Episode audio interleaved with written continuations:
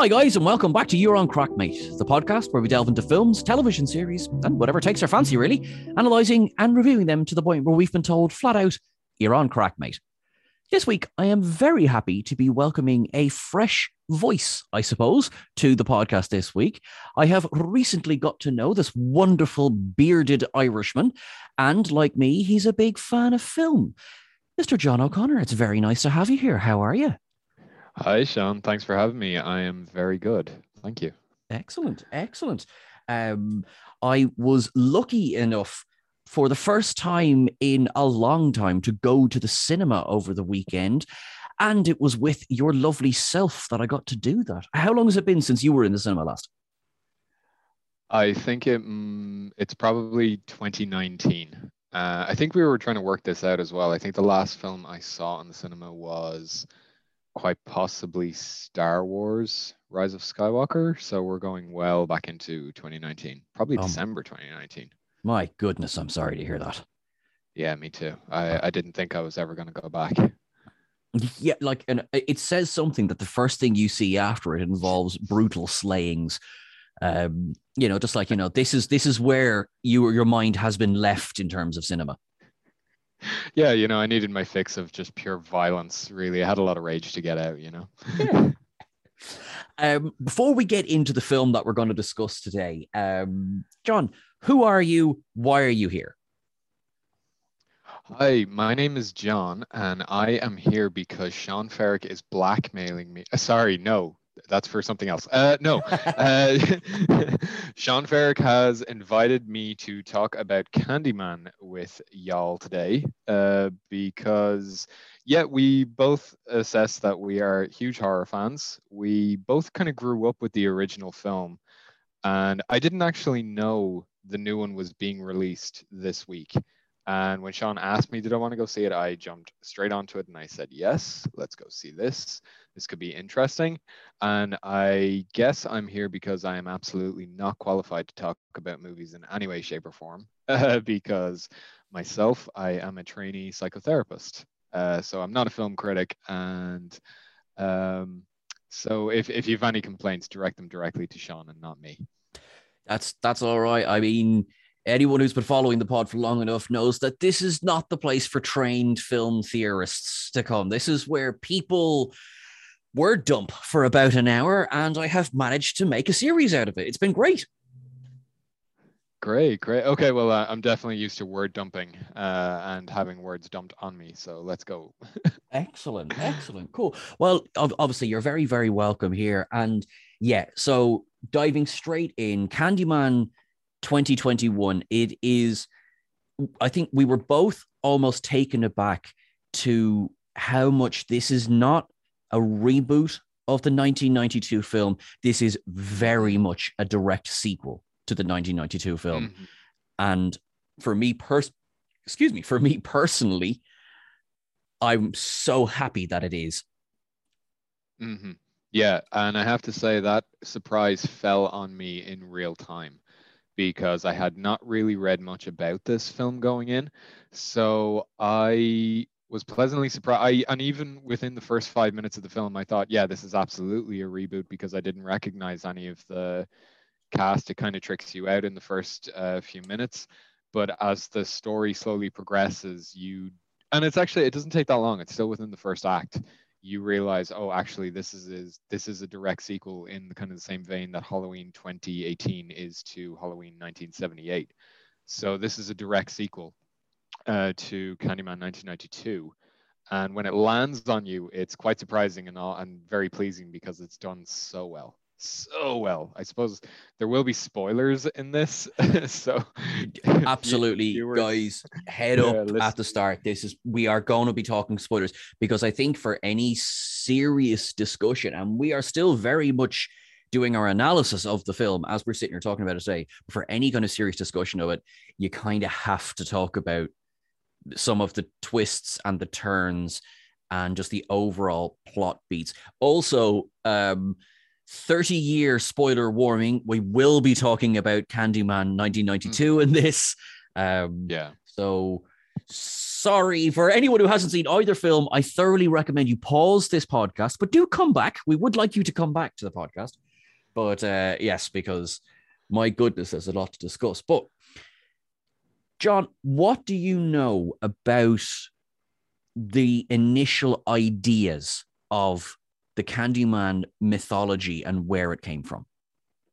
Um, as in pre-film, uh, the source material it's based on. Mm. Uh, nothing, absolutely nothing. Uh, I I've read a lot of Clive Barker's other works, but I know nothing about the source material that Candyman is based on. Well, that was so funny because when I saw, uh, I did a kind of a. You said correctly that we both grew up with Candyman 1992, and for me, Hmm. in a way, that is 100% accurate, and in another way, it's completely inaccurate. And I explain what I mean by that. I saw this film for the very first time in 2019. However, I have known not to say Candyman in front of the mirror since I was a Oh, toddler. Right. Right, right. I get you. That I actually that's very, very pertinent because before I knew Candyman was a film. So well, okay, we were both born at the tail end of the 80s. The first Candyman film came out in 1992. Hmm. So I remember hearing about Candyman as an urban legend. I didn't hear about it as a film. So Candyman was very it was introduced to me by some of the older kids on the street who I grew up with. And they were talking about it as if it was a real thing, as if it was some boogeyman that if you say Candyman, quite possibly if it was Candyman three times in the mirror, um, he's going to appear. And then, of course, we were all daring each other to say it. And so I think it would have been a couple of years later before I even learned it was an actual film. And then it just, it naturally, I just accepted it because, like, oh, yeah, that's Candyman. That's the boogeyman thing that exists already. Um, I, I, I can't. Re- funnily enough, I can't remember when I when I made that distinction. The the difference between say the boogeyman and the film. I do remember, uh, and this has to have been ninety, so it wouldn't be. I suppose in the grand scheme of things, not too long after the film came out, our local Xtra-vision had the video, and it was. I remember it being quite a striking video cover. I think it's the eyeball with a Mm. bee sitting on the eyelid. Um, and Yeah. then on the back of it, he's got his jacket open and there's all the bees and everything. And, you know, I've never forgotten that image. And it's still striking. It's actually something that holds up today. This, you know, the bee covered villain. Yeah, Um, but so when sure. It's I- it's become iconic. absolutely, it- it- and I feel iconic. He is as iconic as Freddy Krueger, as Jason Voorhees, and as Michael Myers. Mhm. And I know there's obviously other massive horror icons, but what Candyman 2021 does is completely changes and adds to the lore. I won't give anything away until we get to the end of the episode because people, Mhm. please keep listening. But they managed to change it in a way that certainly merits discussion.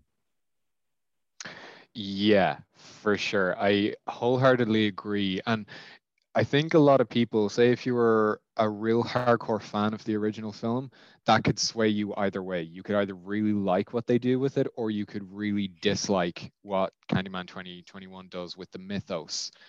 Um, because I know there was two films that came after uh, the original Candyman, so some people could sort of dig their heels in and say that's the established mythos. But as far as I'm aware, this film really changes the events of those two films and kind of erases, retcons them almost.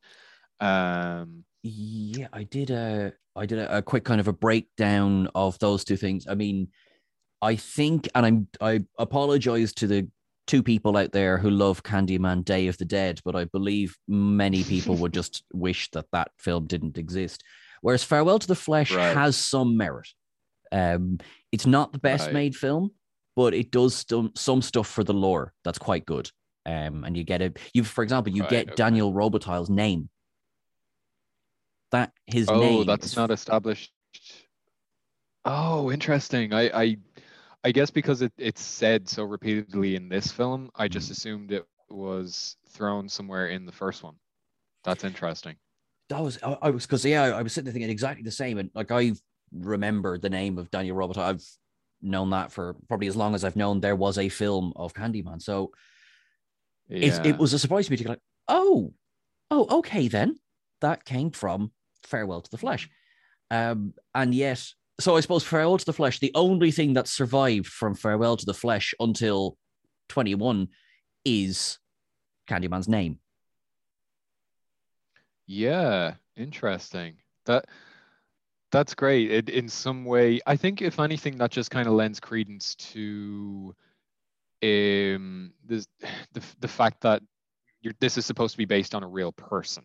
Uh, that sorry, uh, Daniel Robitaille in the film is supposed to have been an established person before the events of Candyman 1992. Hmm. Um, so yeah, and I can kind of see why that will kind of lend credence as sort of the mythos gets expanded. That's really cool. The so you mentioned obviously Clive Barker there. Um, and I I Yeah. would not have a lot of experience with a lot of Clive Barker's work. Like I've seen Hellraiser, I've read The Hellbound Heart. I am currently reading The Forbidden, which is the story that spawned Candyman. Um, Right. and there are there are some pretty big differences between The Forbidden and Candyman. Um, for example, Clive Barker's The Forbidden is set in, you know, a rundown English slum almost, whereas Bernard Rose's Candyman is set in the Cabrini Green projects in Chicago. Um, Bernard Rose's Candyman Little difference. There. little difference very very very very different but it- it's Yeah. funny in that the universal theme of both is the basically the degradation of society and the differentiation of class whereas Rose's brings Right. in the racial element that wasn't present in clive barker's story Mm, mm. Okay. Okay. Uh, for example, the Candyman in Clive Barker's story is a white man in a patchwork jacket that's so ridiculous that even Helen, I think she's Helen Buchanan in the story, even she thinks it looks ridiculous. So it's not the cool, you know, trench coat that uh, Tony Todd is wearing in Right. Candyman. It- it- it's a bit like bold choice there, Clive. Uh, Yeah. well, like I, if anything, that really lends credence to what uh, adaptation should be because when you're changing the medium of it, you really have to give focus to the visuals. And if it's going to be something ridiculous and clown-like, how are you supposed to be fearful of that? And even Clive Barker, I think himself said when they were adapting Hellbound Heart into Hellraiser, it was Clive Barker's decision to change the visual aspect of the Cenobites because it was a visual medium, so they actually needed to be a bit more fearful looking. that's it. Like some stuff works so well on the page because your Mhm. imagination is feeding in the blanks. But as you say, when you have a visual medium, you're kind of not that you can't fill in the blanks because, of course, you can. That's and we'll talk about that when it comes to some of the kills that are both on and off screen, particularly in 21. Mm. But you do have to acknowledge the fact that unless, and I say this without, um, I'm not joking as I say this, unless your audience uh, is blind, they will bring, you know, their own, you know, they can see what's going on. Mm. So you have to acknowledge that for a visual medium. Now, For so sure, for sure. the things that we we keep from the forbidden are Helen's exploration of the graffiti and the urban legend. So the urban legend is the big thing here. Uh, Sweets to the Mhm. Sweet, which I know is not a Clive Barker original quote. Uh, I believe it's from Hamlet. Um, Right. and there is what's the other thing? Oh, and one of the coolest, coolest three words ever spoken by a villain in horror movie cinema. Be my victim. Now that is from. you.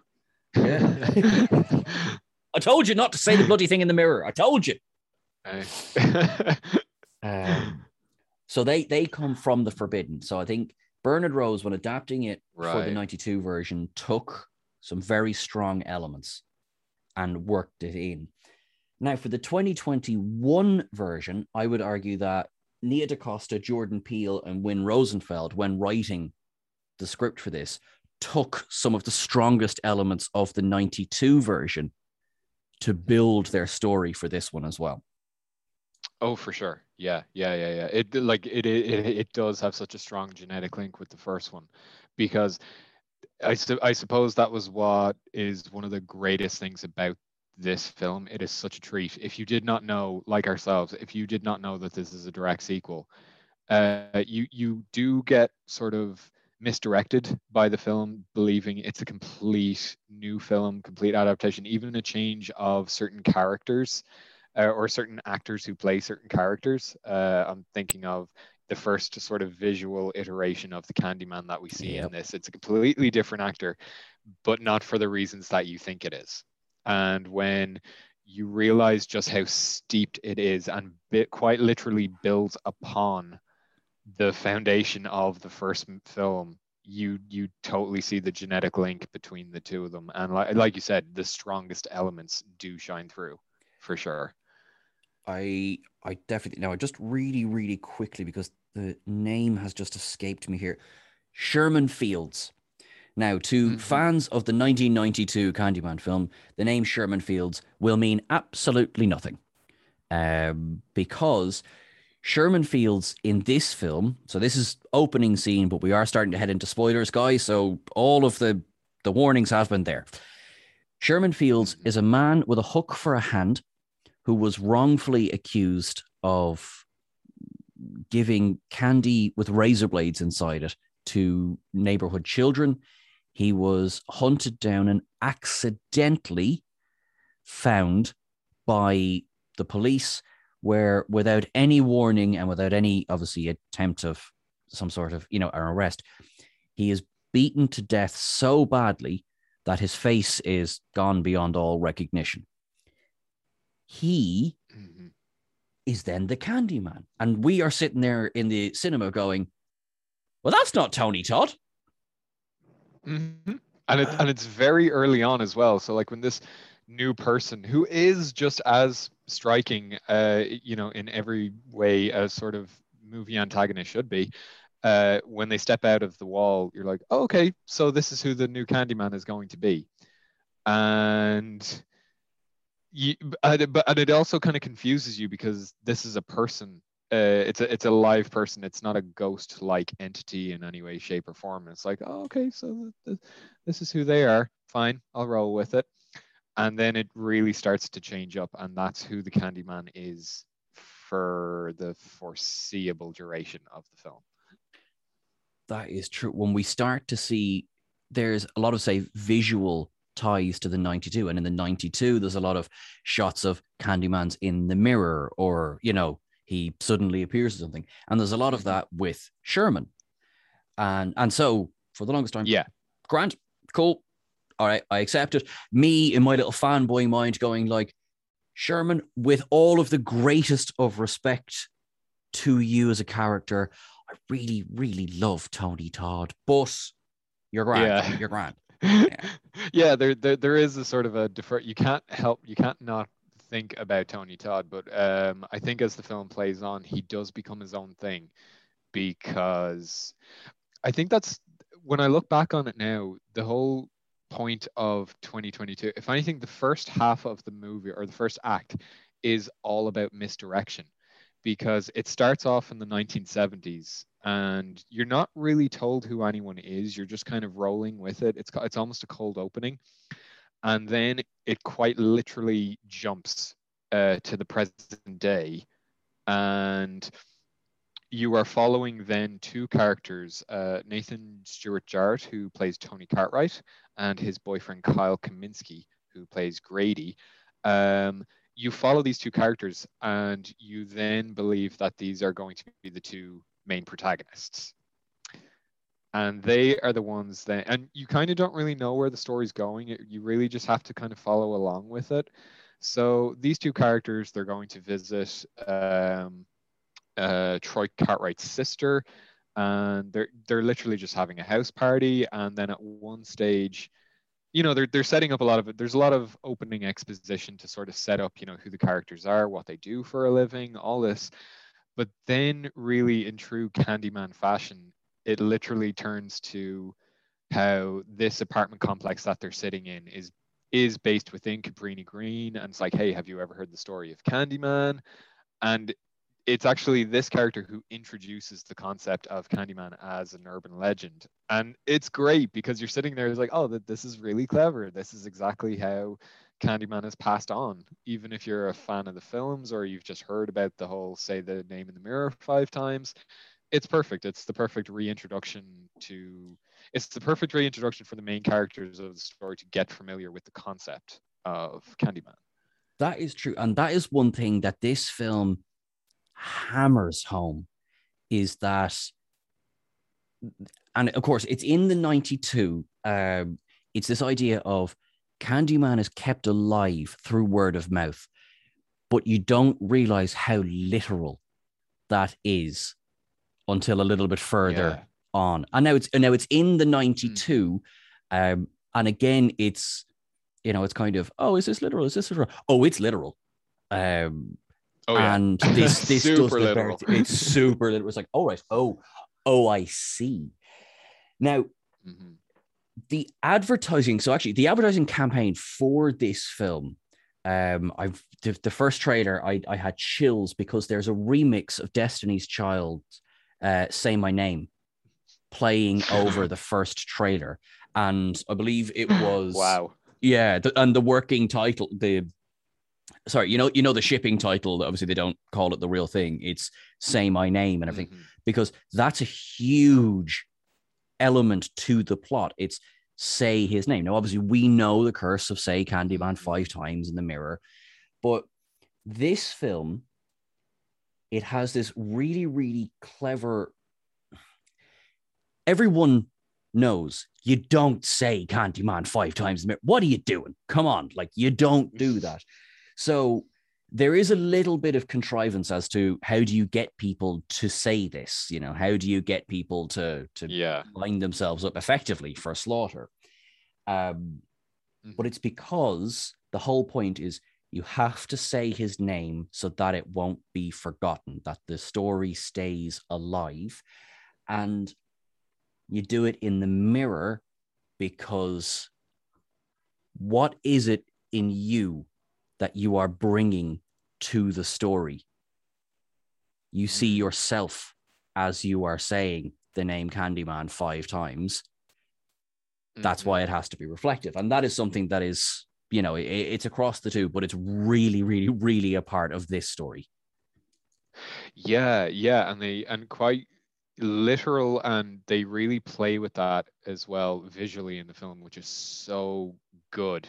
Um, and it's not it's not just jump scare tactics like you know oh open the mirror cabinet move it back and he's there behind you it's a lot more subtle than that and mm-hmm. sometimes it's actually quite explicit but even how they do it is still very very clever like the first time i think we're even really oh sorry so i should say then like again another misdirection the main protagonists jump again to the two other people in the room and we're then following them we're following uh, Yahya Abdul Mateen's character, Anthony McCoy, and his girlfriend, uh, Teyonah Parris. Am I saying that correctly? Uh, I had uh, Brianna. Yes. Yeah. yeah. So the, you then it, it it really jumps to these characters and Anthony, you can tell he's taken with it. Uh, he's taken with the story, but then I think he says it, it not by looking in a mirror, but by looking in a reflective window like just a glass that has a bit of glare on it, and that's fine. It you don't even you you don't even think yourself it's going to work, but then there's a sort of a little um, blink and you miss it kind of moment that uh, he's standing, the Candyman is standing there behind him, but. I, I suppose then again, there's not really much to it that you, the viewer, can kind of fill in what's kind of going on or what is the reason for this. It's it's not heavy-handed in a way. Mm a lot of what happens in the say the early film as it goes on is uh you know I think she, Helen says the name five times at the start of the film. Now he doesn't then leap out of the wall at her and you know kill her brutally. It's not like that. And there's a similar thing here. It doesn't start with it's as soon as you finish the fifth word. Um, yeah, and yeah, and I like that. And one of the things that this film does very very well is a lot of the characters are very, very savvy. You know, for example, Brianna is having absolutely none of it.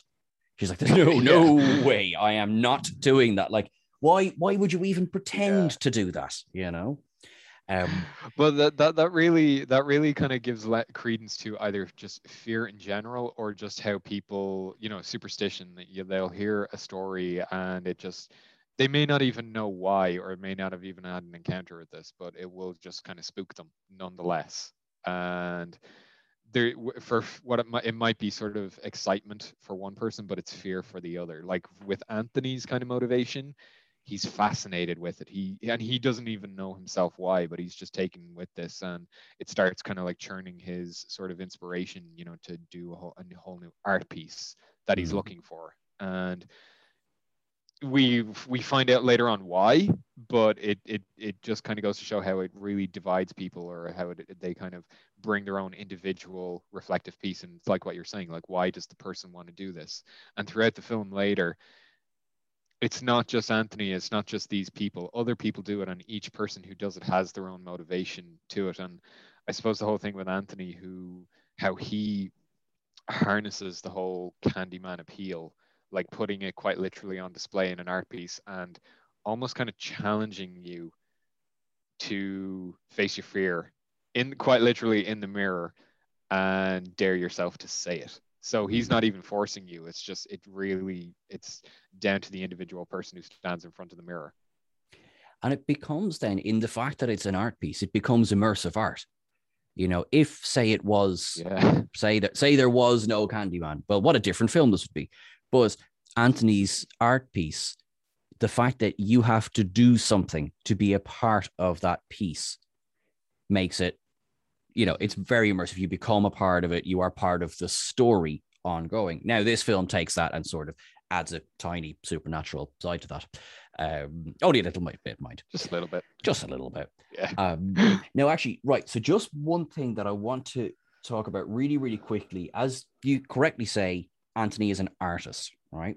And uh, as you said as well, that they are living in what is a beautiful, beautiful apartment yeah. in what was Cabrini Green, the near north side of Chicago. Now, hmm. you're about to get a bullet point history of Cabrini Green here because we do not have the time to cover what a failure Cabrini Green was in terms of an attempt versus an execution for affordable to mixed income housing in Chicago. But just really, really quickly, right? Cabrini Green was a project that was built in quite an affluent area of Chicago. It was in between Lincoln Park and Gold Coast. These were these were nice areas in Chicago, right?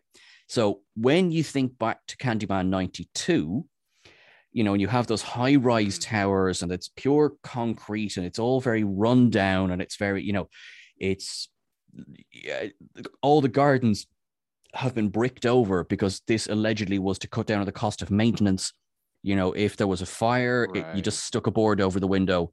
They didn't bother to clean it out. And this was all allowed for the rise of, you know, a lot of a super, super rise of violence, organized crime, gangland warfare. And this was the backdrop to Candyman 1992 because Cabrini Green, as it was in the film, was exactly how it looked then. Cabrini Green right, of Candyman right. 2021 looks a little bit different. Um, totally it like you almost you we we completely do not get to see that process we get to see it quite literally as you know it's po- it's well post gentrification. It is it's essentially it's a bunch of people sitting in a very luscious looking apartment by any standard. Mm. and they're talking about hey this area used to be completely dirt poor and uh, it used to you know it, it has an urban legend about it you know. So it's complete you don't get to see any of that process happen. It has already happened in the intervening 30 years.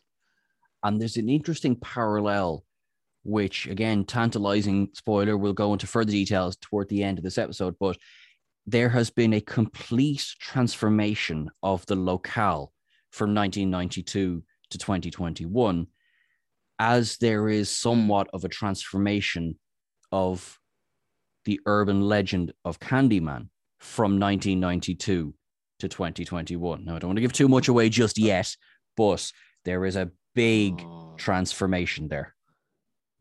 Um, I great parallel. I, I'd imagine the people who haven't seen this and they're listening to it is like, what is it? What is it? But people who have seen it, that's re- that's great actually. Yeah, it, that's it. Really goes to show how it, it has evolved. it it definitely has, and it ha- it has evolved in. Colman Domingo's character William Burke. He uh, he was the the child point of view that we saw in the cold open, uh, which is set 1977 Mhm. Cabrini Green. Uh, he returns as an adult, uh, and he interacts with Mhm. Anthony. Uh, he is sort of our gateway to the reemergence. What Troy gave us the story of Helen Lyle, William gives us the story of Candyman. And Yeah. yeah, so he runs a laundrette, which is cool. It kind of becomes a little bit of a base for a little bit. We get our, uh, I think we, we both kind of sat up and went, ooh, because as we walked in, there's a close up and he's reading a Clive Barker novel. Oh yeah, it's Uh, not even subtle. It is. It's it's just there. The name is just big, bold writing. Clive Barker Weaveworld. I was like, okay, yeah, that's that's so on the. And actually, I, I think like the first, like one of the first people killed in this film is called Clive. Like, yes. so it's Yeah. it it's just it's so on the nose, but it's uh you know what, you're you, th- that's fine. it's it's totally fine. It's a wink to the fans. absolutely. It really is. um can I, I just want to I, I I I actually think genuinely I think there isn't a dull note in this film in terms of acting. I think everybody's really really good. But I will say if I can't have Tony Todd doing voices in a film, I want Colman Domingo doing them because that man's voice is just Mm. the right level of gravelly and oh, I would listen to him just talk for hours. Uh, if only they did some sort of it, recorded yeah. books on tape. Yeah, for sure. And if they only did The Forbidden by Clive Barker, read by Colman Domingo. no, but like he, th- that character is significant for that reason because he is quite literally the storyteller. Mm. The mythos, the history, anything that people don't know and want to find out, they go to him. He is that person who quite literally, mm, spoiler alert, resurrects the Candyman mythos for both the audience and for plot purposes. Um, and and even actually, just kind of a little side note on how they do that. At, at first, I wasn't sure how it sat with me, but they kind of do it in a shadow puppets, um, in a shadow Yeah. puppet way, which it was interesting because I didn't get why they were doing this. Like it was it it it's just shown first, but then you see it's actually the child uh, William playing with shadow puppets, and then he gets up and does what he's asked to do. He's like takes clothes to laundry or whatever. But they keep going back to that whenever they're telling a story. It keeps going back to the shadow puppet kind of. I don't want to say like montage or whatever, but it's just this little storytelling, and it it kept reminding me of uh, the Harry Potter and the Deathly Hallows film, Yes. where they kept doing the little animation sequences. Uh, I thought should it- enjoy. and Yeah.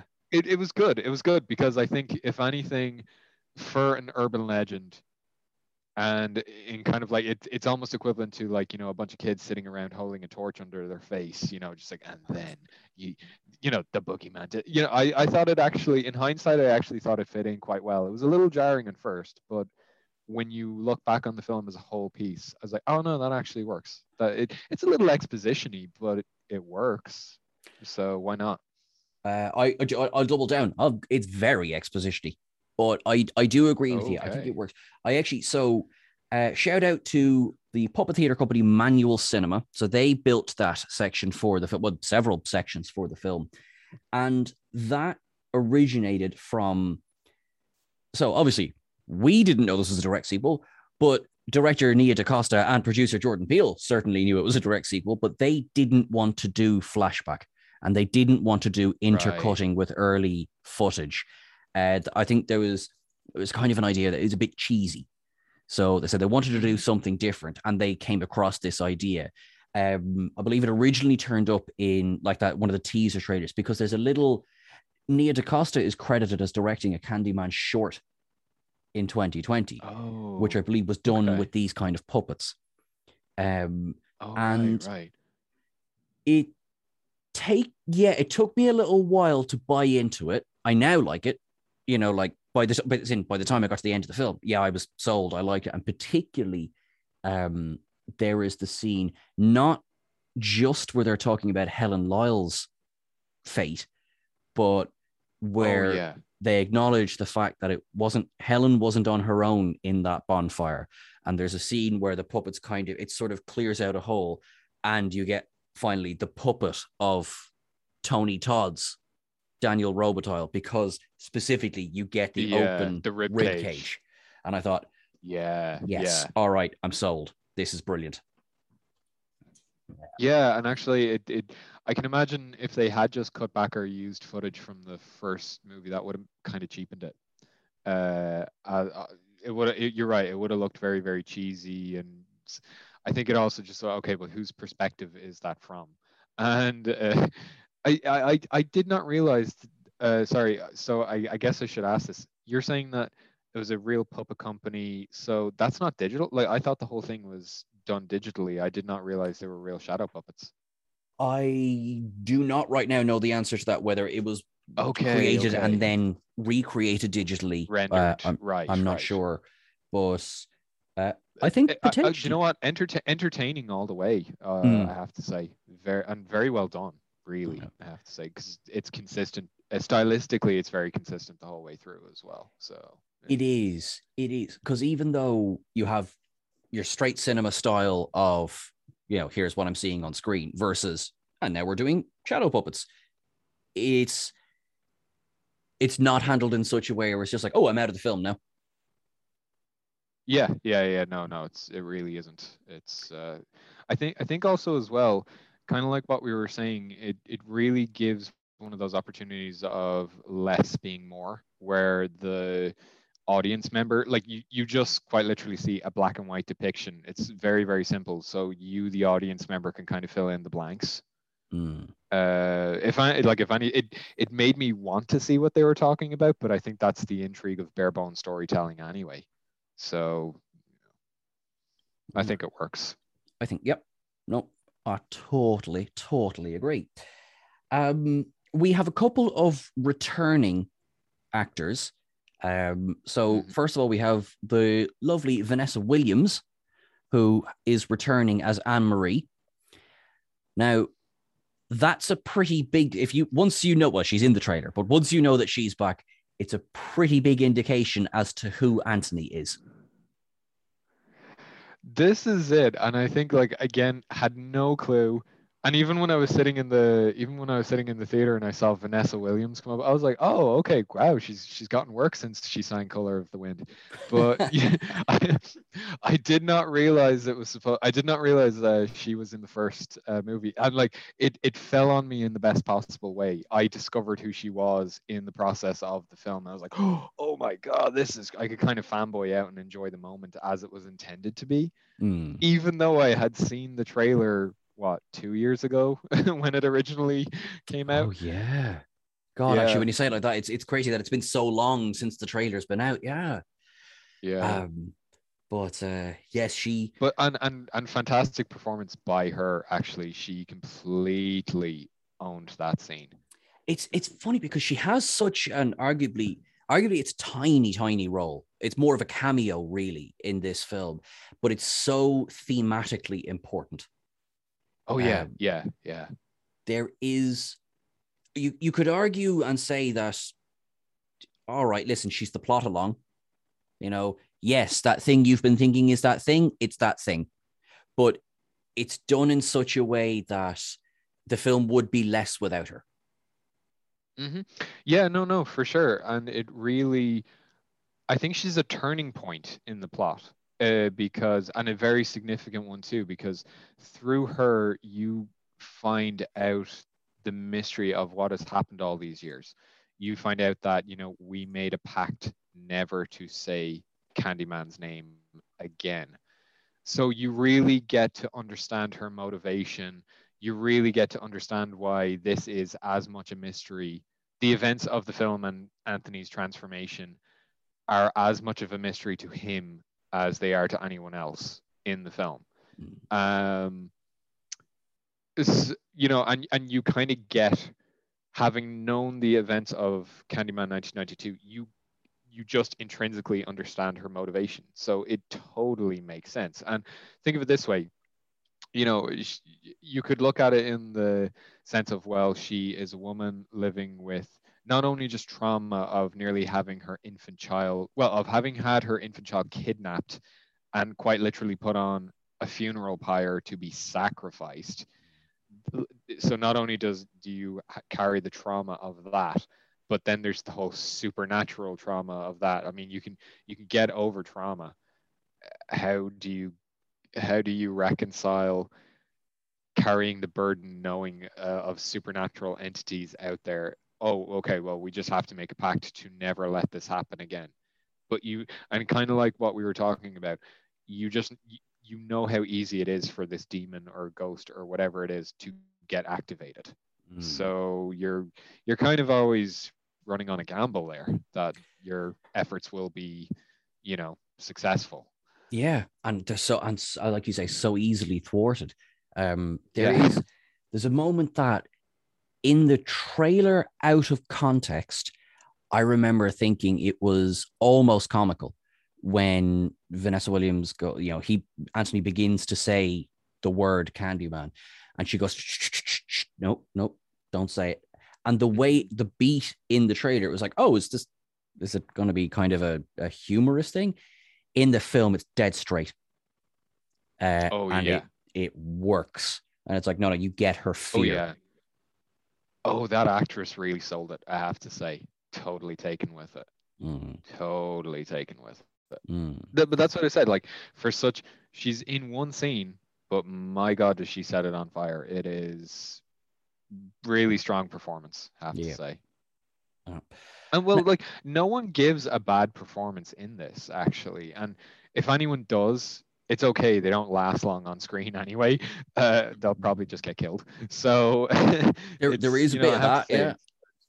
Yeah, yeah, yeah, for sure, for sure. But I, I think like that's that's kind of okay because it doesn't. I I think this is where you look at the whole this whole film as you can look at it uh, as a non-typical typical horror movie because it does have all the trappings of like it has gory kills yes but they're not as explicit as they used to be in say the earlier film um, a lot a lot of stuff happen happens off screen which for a lot of people could bug a lot of people you know people who want to go and see the kind of the gory mm. kills but it relies a lot more on clever filmmaking because we've already seen that. We need to update it a little bit as well. Like it reflection, what you can't see plays into it quite a lot. Um, and I, th- I, th- I think if it happens off screen, but you're in the room with it, I think it's done really well. And it, if you were to just see a lot of mindless kind of gore, it I think it would kind of cheapen the movie because the film is trying to be a bit more than what it was. So I think it's I think it's done very well. I think so. I think it's Candyman 92 is often uh, it's often credited as being one of the best last pre-Scream slashers. The Scream changed the game entirely for horror movies. Mm-hmm. Um, you know, for better or worse, that's another conversation for another day. Whereas this is very much, you know, it's a it's a slow contemplative film, um, and the less said about the sequels, the better. 2021 is it's funny in that it's it's got a lot of the things that made 92 work so well but it exists in a post scream cinema world so you have characters who are more self-aware um there are the big the biggest laugh in the film which is like without mm-hmm. question funniest moment ever where one character uh okay it's brianna uh is you know t- she's looking for something and she opens a door and then we see from the viewpoint of it's down the stairs right it's a basement and she just opens the door goes nope and closes the door and it was perfect it was hilarious for all the right reasons. Oh, It, oh, so good. Like just think of how many people have like screamed at a cinema. Don't go in there. She she she she does that for you. It's like nope.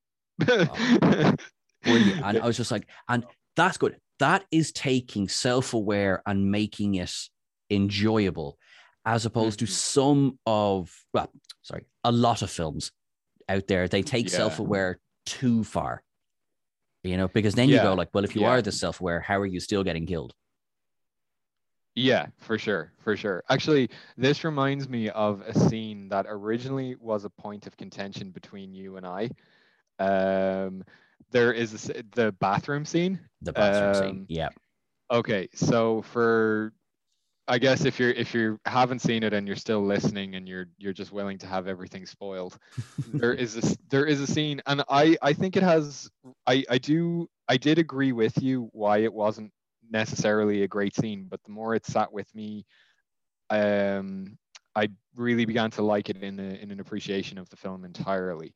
Mm. So there is a scene where after the first, I'd say, so this isn't even the first kill. I think three people have died already at this stage. There is two people in the art gallery. There is an art critic, which is also a, an amazing scene and ru- filled with a lot of tension. And again, Mm. a, a very clever on-screen kill.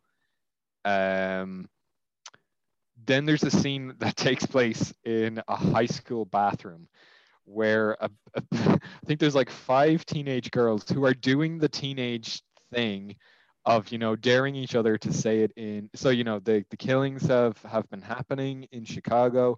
Um so word is obviously getting around and it kind of makes you think well what would happen if people elsewhere not related to the storyline of the film said Candyman in the mirror five times? What would happen? Would they die too or is this all just happening to the main protagonists? Mm. Well, that gets beautifully answered. They're they're all standing there daring each other to say, and it, and it really builds up as well. Like even one of them chickens out and runs away, and then and the scene kept getting interrupted where like another girl comes back into the room and she hides herself in a cubicle. She's not related to what they're doing, and they all say Candyman. Nothing happens, but then I think some some teenage girl who looks like Eleven from Stranger Things forgets Mm. her vape uh, she runs off camera, and of course, next thing you know, she doesn't come back. People hear what's going on, you don't see it, and they slowly start. So yeah, they all get picked off one by one. It's done very well. Again, it could be it could be really frustrating if you wanted to see all the gory kills happening. You don't really get to see them, but you get to sort of see the aftermath, or like through the crack in the door, or under the cubicle, kind of thing, which is it works, I think. Um, but it really answers that kind of question of well what does the supernatural thing happen to other people outside of it? And this scene kind of answers that yes this is a supernatural entity that just gets summoned. If you summon candyman it will happen to anyone and it doesn't pick or choose. It will just pick off who they are. And you're kind of wondering then why does this why is this happening? But then you also learn in a sort of a newscast later on on that this school is within the Cabrini Green district as well. So you could kind of argue then what is the rule or what is the sort of the magical elements governing uh, Candyman's abilities or his range. But you know, so you could say that yeah, this happens on the holy ground in which his power is most potent or something like this. You know, again, that's down to the that's down to the audience and to the fans. They can kind of fill in the blanks in regards to that. But you had a when you were first watching it, you had a completely different take. You didn't like this scene. Initially, no, I thought they were just trying to up the body count.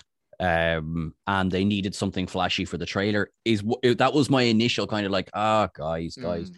But in reflection, uh, oh no pun in, no pun intended.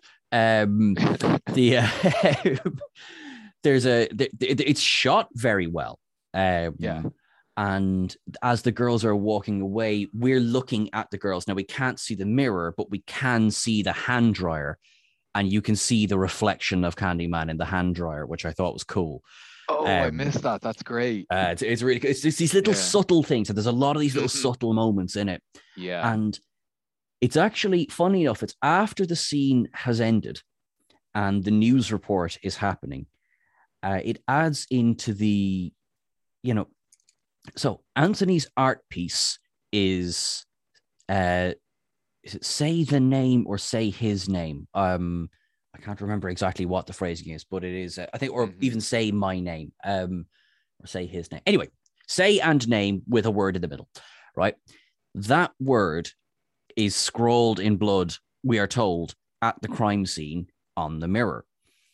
And Oh, this is one of the the great moments where Anthony and Brianna's relationship is beginning to suffer because there are more and more ties to Anthony's artwork and Candyman. So it's not yet Mhm. explicitly kind of they're not looking at Anthony going, "Say, where were you on the night of?"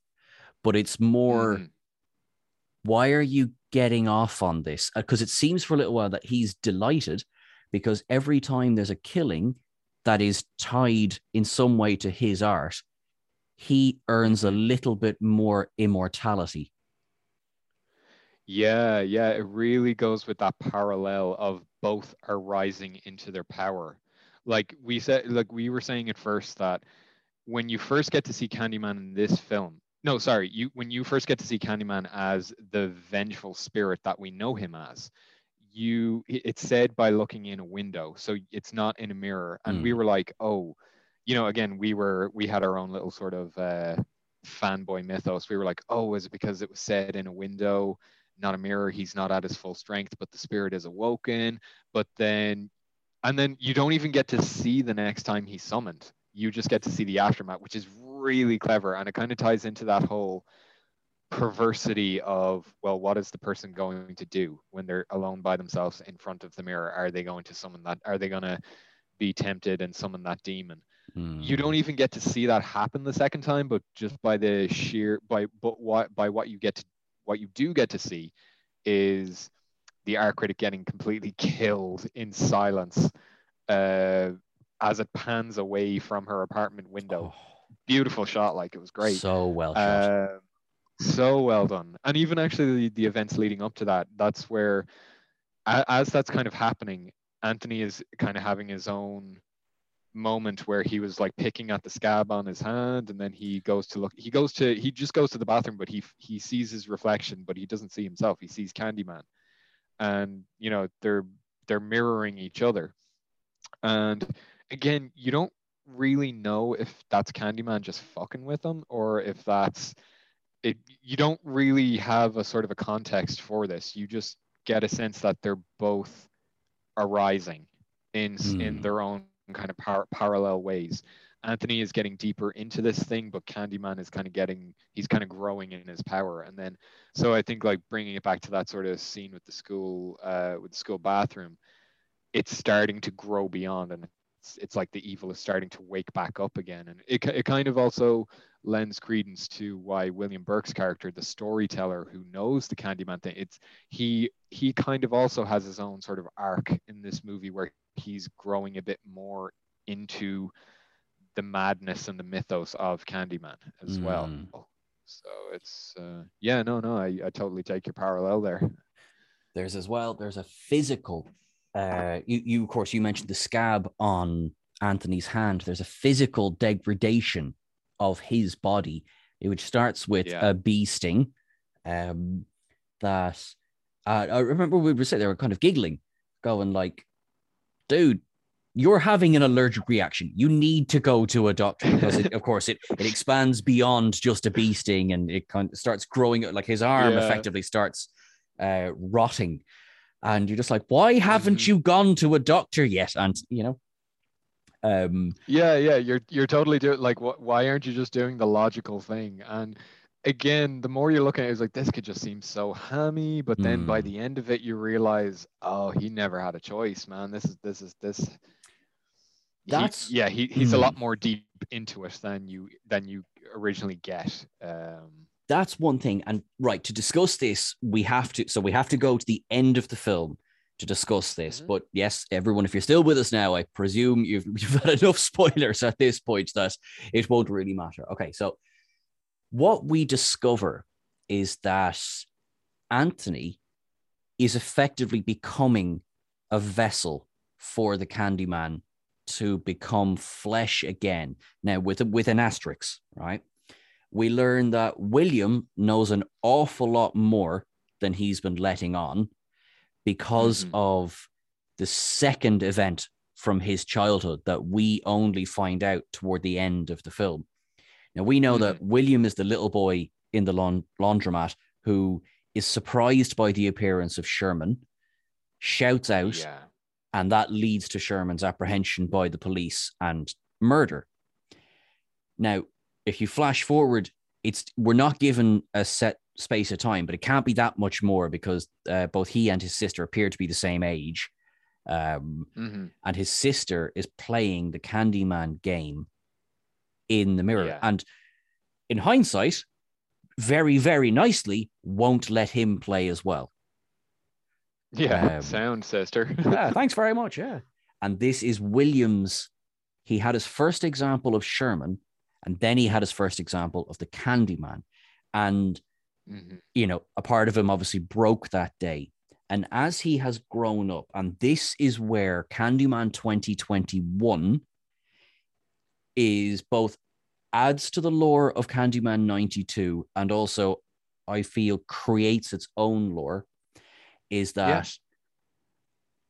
where we went in going, where is Tony Todd? You know, where where is Daniel Robitaille? We find out that he is there, and so is Sherman, and so is mm. Anthony. And Candyman is not one man. Candyman is how the community is dealing with the murders, attacks, and injustice against black people, particularly by white supremacists. Yeah, yeah, really great summation because it only kind of struck me after a while because like again it it is that point in the film that could uh, again it could anger hardcore fans because it kind of redoes the it redoes a lot of what we think Candyman was but then Mm. when you realize well actually the mythos wasn't even really all that uh, explained or explained it's not tied down to what it is essentially I think now what this film does, it could kind of limit what Candyman was for a lot of people. Um, because you were even saying as well at the end, oh, they kind of turned him into an anti-hero. But Mm, um, with this though, regardless of what he's used for or what his function is, when you sort of think of the sort of the supernatural entity that is Candyman, you then what this film makes you realize is that the vengeful spirit of Candyman is in itself, and it kind of makes sense why he's like these bees. He is kind of a hive, like he's a hive mind of like what the people want him to be or what they need him to be, but also the spiritual entities that make up Candyman are numerous. So it's Daniel Robitaille, it's uh, what's his name again? Uh, the Sherman is the 1970s. Sherman Fields, yeah, Mm. and now Anthony. You could probably also argue Helen Lyle, because at, the end of Candyman '92, unless she just becomes her own vengeful entity, but um, because if she was included in this, it would have it would have raised more questions than Yeah. than it actually answers. So in a way, it's kind of nice it's just let out. Um, but it really kind of goes to show also because there's a there's there's a sort of a they're trying to sort of recreate what the Candyman is, and I think also upon reflection, there's so many things in this that um, if you look at Candyman as an archetype, right? So get out of the whole literal who the people were. So in Cabrini Green, there was this legend of Candyman who has a hook on his hand. You could argue that uh, Sherman Fields in this film was like one of the original copycats because he's walking around Cabrini Green. He's got a hook for his hand. Because like you're looking at it and you're like, wait, why is he doing that if he's not the Candyman? Mm. But you well, he isn't the only copycat person because if you think back to Candyman 92, when Helen is trying to investigate, she's attacked by a gang member who's walking around with uh, a hook on his hand. He's saying, I heard you're looking for the Candyman, bitch. And he, um, you know, so like there has been copycats before. So the archetype of what Candyman is kind of lives on through different iterations. And it's- like that's why in this film, he uh, Anthony is also forcibly given a hook for a hand. Yeah. So it's it's not inci- it's never incidental. So it's like the people who are trying to resurrect Candyman, they are doing it with like purposeful intention. You never really get to see why uh, Sherman Fields has hook as a ghost, but I I guess it's just the killing, the sort of the unlaw the unlawful killing let him get you know let him enter that sort of vengeful spirit hive or whatever so just by I don't know initiation he he can embody that or whatever but in this one it makes much more sense with Anthony because he is forcibly given the hook mm. when he's already when he's already physically transforming himself so it kind of makes sense and I think like when you think of again when you think of Candyman as a non-physical and as a, as like an urban legend, as much of his power is given to what by people think he is. Uh, so his his iteration, or even if it's phys- uh, visual or whatever, it kind of makes sense when you think about it. Like this is the thing. Like for all the kind of the weird stuff that this, all the questions that this film raises, a lot of them, not all of them, and I'll get to uh, some of them. Most of them are kind of tied up when you think about it it's like oh actually no that all kind of makes sense and that's why like you're saying it's really it has such a strong foundation in the first film and it just continues and expands in this one definitely. I think so yeah you you said there about him being uh he he is a hive. He's legion in a way. Like he is yeah. you know by the, by the end and for for those for those of you who have been patient congratulations. Yes we get the payoff. Tony Todd does appear in the very he the very very very very very very very very very last frame of the film. I was delighted and I kind of nearly squeed out of my chair because it's amazing. Um, yeah, and he sums up the what what I think is the message of this film in two words. He speaks to Brianna and he says, "Tell everyone." And I feel mm-hmm. the message of this film, which I do have a critique over the way that it's handled, mm-hmm. this is about do not let the violence that's been perpetrated against this community, be it Cabrini Green, be it Black people, you know, do not let that go silent. Say their names. Now, that ties in intentionally and directly with of course, we we vividly remember the summer of 2020, the protests that came over the George Floyd murder, the murders of Breonna Taylor, and you know, say their names became and rightly so still is oh, a very very very oh, strong yeah. message in the media now arguably like anything it has moved slightly away from the spotlight and that i think is what the closing message of this film is trying to do is like you cannot forget these things. You cannot forget what's been done to this community. Uh, this is and this is particularly williams point of candyman is a hive. Candyman is these these people who've been murdered horribly and just forgotten about then and mm. although william is shown to be quite deranged and brianna effectively then you know she deals with him um the film turns on a dime because as she is there cradling anthony who's in a pretty bad way as you say he's just had a hook hammered into his arm. The police kick in the door and fire two shots into him.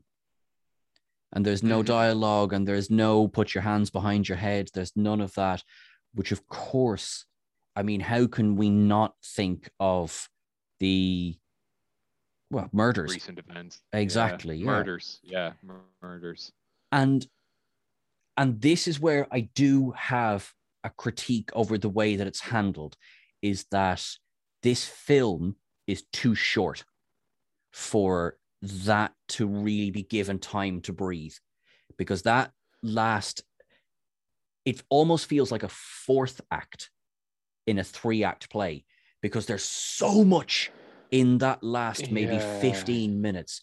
And Brianna Chain maybe doesn't change as a character, but certainly does something that she would not have done right up until a certain point is that this is where Candyman goes from being a villain to an anti-hero and I don't think we had enough time for that to really work.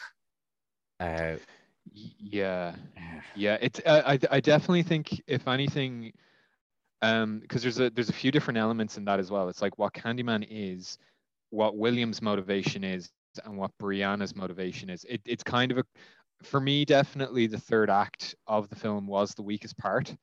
Um, but yeah, one of the I was kind of confusing as well because it definitely does have a kind of a crisis of motivations and it's a quick tie up. Mm. And it, it really, I'll go with Brianna's uh, side of things first because she, for me, like it, it's teased throughout the film of her background. Um, so there's there's a there's a really in the kind of the scheme of the film, it's quite random, but there's a there's a scene where Brianna is having it's either a dream or a flashback where she is a young girl. She's walking upstairs. She finds her dad, who by the set dressing, you get that he was a painter or an artist of some description. He's sitting on a window and he says something like, Did you know daddy could fly? And he jumps out the window or he, and you, what you assume you, he commits suicide. Mm. Not much is said about that. It does come up later in a scene between Brianna and her brother, they're talking about, you know, what do you want to do with dad's paintings? Do you want to sell them or do you want to exhibit them? And she kind of, I think she says, get rid of them, or, you know, she just kind of brushes it. It seems like, uh, and it's also brought up again when I think it, it's like a museum curator mentions her father in passing, but it, you know, it, it's, it's kind of brushed off. And then towards the end, you know, from that like sort of nope scene on, you really get the sense that you know she she's got the wherewithal about her, but you don't really get a you you know that there are certain elements from her past, and she does carry a lot of burden that is in some way kind of mirrored and paralleled and playing out again with Anthony, like. But you don't really get to see a lot from her perspective, which I thought was a bit disappointing for such a good and strong character uh, you don't get to see a lot. And then when it's at the end, uh, it was it was a bit confusing actually as well because I thought Anthony's body disappeared after it got shot, and you just see her kind of kneeling there. I, I was a little confused because everything just really happened so fast. I was a little confused just as to, to the state of things, and for her to suddenly turn around and rely on Candyman to get her out of this impossible situation because she too is being exploited by the policeman. Mm-hmm. She's sitting in the car and she said, "Okay, well, what do you want to do? You know, do you do you want to play ball here, or do you want to say do you want to say that your boyfriend resisted arrest, or do you want to say that you were in on it? T-? You know, she gets hardballed, but it's. I would have loved to have known more. Like, what was her breaking point to make her rely on Candyman all of a sudden for her to essentially break bad? And, and like when you think about it she was kind of risking it like she could have died like you know so it's like she seemed to trust that she would be okay in this situation or is her only chance of escape. So it was a little fuzzy but um sorry were you going to say something? I just on that because i was thinking the exact same thing it's like because i took it like in that moment of high emotion where she was losing anthony but then in that last moment, Anthony was taken from her and he was taken from her oh, by the police. Oh, yeah. So yeah. I got that in that moment of looking into the mirror, she had gone, all right, all bets are off. I I may this may kill me, but this will kill them. You know? Yeah. Um, so yeah. I got I yeah. I got it from that. And again, again, I can I can appreciate that I would have liked more, but I can mm-hmm. appreciate that. Um, like yeah, if, yeah. although having said that, as this film stands and as it ends, I don't really know if there is a sequel in her story. Yeah, yeah, true. I, I, that's yeah. It's kind of remains to be seen. I guess it just what it feels like when you're watching it. You get the impression, at least I did anyway, I got the impression that there were some significant scenes with her and her backstory cut I, I, I was just looking at this. I was like, this all seems a little bit raw. And the runtime is only was 121 minutes. It's actually quite short. About it's it's it's a really short film. Now it takes along nicely. You know, it's nicely paced. But I, yeah, definitely. Um, I one hour. Is it one hour 20 minutes or? uh, I does it hit the? I'm I'm I'm I'm gonna split the difference. Say it's an hour and a half, but I might be, I'm I'm I, um, I might be off on that one. But um, but yeah, I but again, it's I for me it was just a sort of a, a, a my critique of the film is more so just the third act squishes a lot in there and like you said doesn't give it a lot of room to breathe and um it's kind of the same with uh with uh Colman Domingo's character William Burke's motivation. It seems very consistent all throughout. When you suddenly learn that he was the child who, you know, saw Candyman as a person, but then his sister was murdered. There, there's kind of a there's a sort of a large chunk missing. You don't get a sense of how he discovered that it was Anthony who was Candyman, or else he knew all along. But then he had this whole elaborate plan to resurrect him. Like, how did he hmm. know that was going to work? You know, and it just he he just kind of goes from not to crazy in kind of the in 60 seconds uh which again is fine. I just felt like that there could have been more there and but again in hindsight it is kind of all there a bit contained but kind of rushed. And then Yeah, say give us uh, a give us a mini series. I would happily this story, this film, yeah. but five episodes or something like that, where you get Williams' episode. And I don't mean because I can now hear myself going, Oh, do I need absolutely everything explained to me? It's like, no, it's that there was just enough given that I really want more. And I do feel a little bit unsatisfied in some of the things we got, but Mhm. I do like what we got. And maybe Yeah. I am just being a bit of a glutton. Maybe I do just want more. So just give us more William, you know, give us more Brianna. William and Brianna for two maybe we main don't need a fu- characters. yeah. Maybe we don't need like a full miniseries. Maybe just like a director's cut of Candyman 2021. The, give me the Nia DaCosta version of Candyman 2021. Release the DaCosta cut. DaCosta cut. Yeah.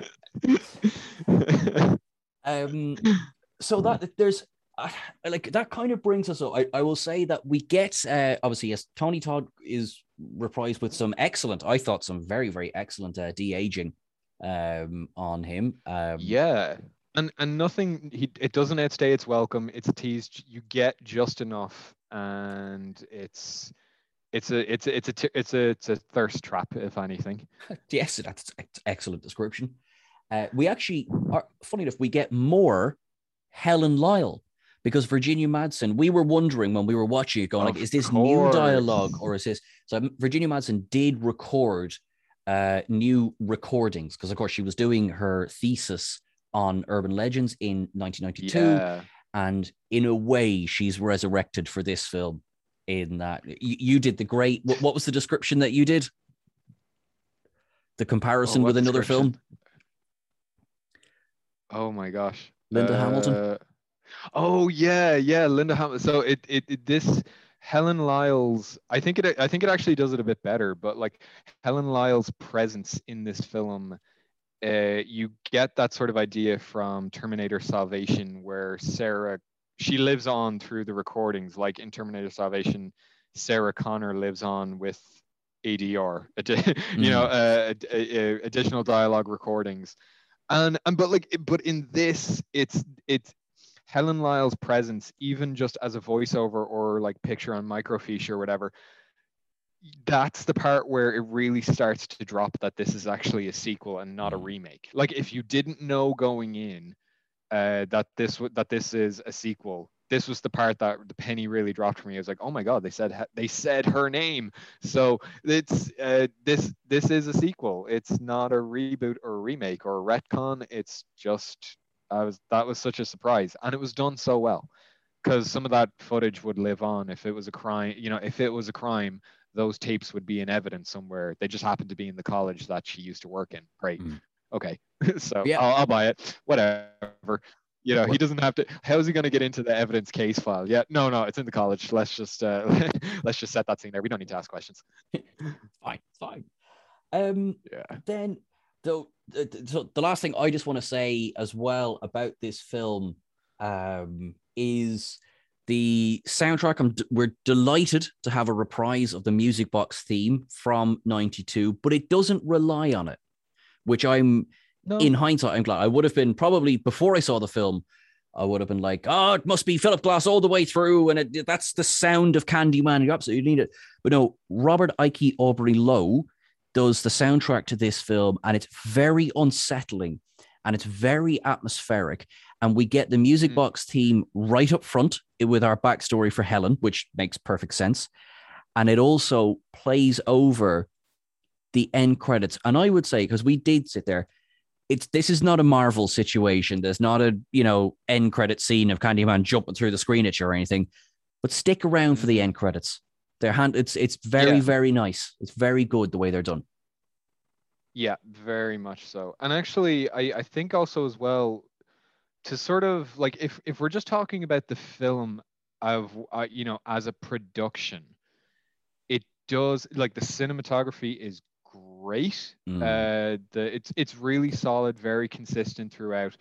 It each scene is very atmospheric, even when it doesn't have to be. It it just is, and I think also as well, um, the visual direction of it is lovely because for me, what was always so strike again, I'm making another comparison to the 92 movie, but like for me, what always kind of stood out in regards to the tone and the atmosphere and in particular the music of the 92 film was just the opening credits with the Philip Glass you know played played with the, the sort of the bird's eye view of Chicago downtown Chicago that always stuck in my head even when I didn't really remember the ins and outs of the film that the sort of the atmosphere the creepiness of the movie even being a kid watching that film when I was too young to have you know younger than I should have been watching it that always stuck in my head and I always remembered oh yeah that's that film with the uh, with the creepy music and the creepy opening. This film does its own version of it, and it does it really nicely because the opening credits of this film they do the whole sky, uh, high-rise kind of gentrified sort of Chicago. They do that, except they do this in a sort of inverted way where the camera angles are looking it, it, they're looking up at the skyscrapers, but the image is flipped, so you actually get to see skyscrapers descend down into a foggy atmospheric sky, and it has very atmospheric music. So, you know, Lowe's uh, score is just playing over it. Really good. It's very disorientating. I kind of got the sense when I was watching. I kind of feel like I'm a little kid, just like l- staring at a car window, looking up at buildings. Like it, it really sets a tone, and it, it, it adds into the whole supernaturalness of it as well. So yeah, if anything, this film is great on atmosphere, um, whether that's from the music directly or the reminiscences uh, of what it what foundations it's built on. I think it works. I completely agree. I completely agree, and I thoroughly, thoroughly, thoroughly recommend this film. Um, it's getting positive to mixed reviews online. I I'm gonna throw my name in the hat here and go. No, I think this is a bloody good film. I think it deserves to be seen. Um, yeah, and yeah, and if you didn't like it, you're wrong. well, I think if you didn't like it, it's it's I you're definitely wrong. But I want, but I'm interested to know. No, if if you didn't if you didn't like it, I think it's interesting to hear why because mm. I do. When I came out of it, I'm like, I I had you know, showing my cards, uh, my full bias. I totally love this film. I thought it was really nice, but I I would get if people were disappointed with it. Say if if you are just a general horror fan and you didn't really know too much about Candyman, it's not really going to be for you you might get a couple of things out of it, but a lot of the subtleties and the the mythos and who it's aimed for, that's going to be lost on you. If you're a Candyman fan, you have a real good chance of liking it, but I guess it's 50 50 on whether or not this will disappoint you. So, again, can't blame you. If you're someone who's just looking for gore, it has a little bit of it, but it doesn't rely on it and it doesn't need to. It has, I, I guess it doesn't really have too much suspense either, but you can't like I think if you're a horror fan, what can really impress you these days? Like you have to like I think it, the mechanics that it employs are very clever and it reminds you that this is a film and it uses a lot of good film and film techniques to get the kill. You see a lot of you see some of the kills happen, but when you don't, it's done in very interesting ways. So I, I think there's a lot to enjoy about it and I would recommend it for sure. Excellent. Well, I think that is as good a place as any to call time on it. So, John, thank you very, very much for joining me today and for joining me in the cinema. Yeah, you're very welcome. Uh, thanks for suggesting to go see it because when you said, Did I want to go see Candyman? I thought, Oh, it's a re release. All right, I've seen it a couple of times. Yeah, why not? But yeah, no, thanks. Because if you hadn't asked me, I wouldn't have got to see this movie. So, yeah. and uh, it's okay. You can pay me back for the tickets whenever. That's uh, grand. So. That's cool. Yeah. Um, so um, we've lost this entire recording. Thanks for having yeah so thanks for having me thanks for having me on your show and if uh, if your fans never want to hear me again uh, that's totally okay. That is grand. Everybody please get in touch to make sure that we do get the lovely john back again because i feel smarter for having spoken to him um, that is everything for our show this week, guys. Thank you very much for joining us. If you agree with what we said, or you disagree, or frankly think we're on crack, let us know. You can get in touch by following us on Twitter at Sean Ferrick. You can find us on the various socials as well. If you enjoyed what you heard and would like to get involved in the club, you can head on over to Patreon at www.patreon.com forward slash Sean Ferrick, where you will get early access to episodes and you will get to be a part of the creative process. John, once again, thank you so much for joining me. You are an absolute legend. That I am. Thanks, Sean, for having me. you are very welcome. I couldn't help it. Oh, Thanks. Brilliant. No, thank you very much. This is uh, for my uh, first ever podcast experience. This has been great. So thank you for having me. You are a wonderful host. Stop it. Uh, I believe this covers the cost of the tickets. Um, you're all awesome, okay, guys. Fair, fair. Thank you so much.